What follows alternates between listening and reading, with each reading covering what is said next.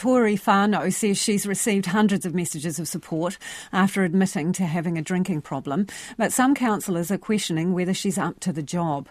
The Wellington Mayor revealed to RNZ yesterday she's getting professional help after another drunken episode in public earlier this month. Nick James reports. A day after revealing she's got a drinking problem, the Wellington Mayor was dialing into a council committee meeting from home, struck down with COVID.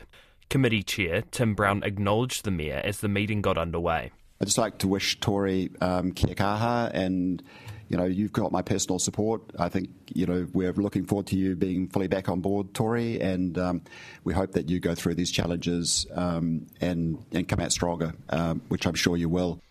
Deputy Mayor Laurie Foon shared her support for Tory Whānau and her desire for her to continue in the job. We've seen no signs uh, in, in, our council space of any impacts of, of what's going on for Tory in her personal life.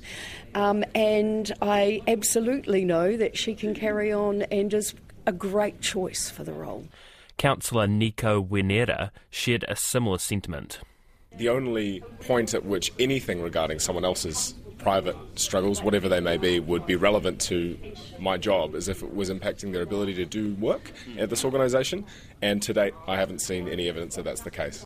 However, Councillor Nicola Young believes Miss Whānau needs to go. She needs to focus on her health problems 100%, and we need a mayor who's focusing on the city 100%. So I think it's time for her to step aside, stand down, uh, so that we can have strong leadership because people are really concerned about the future of Wellington, and Wellington is more important than one individual.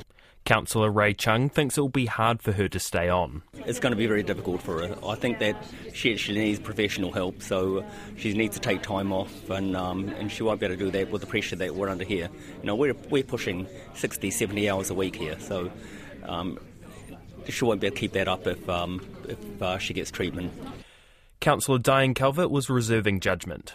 We do need to meet and, and talk with Tory and, and find out where she's at and what support she needs around her.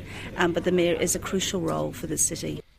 Wellington City Council Chief Executive Barbara McKerrow says she'll support the Mayor in her capacity as Chief Executive. The Mayor herself says she's deeply thankful for the support she's received and is looking forward to getting stuck back into the mahi.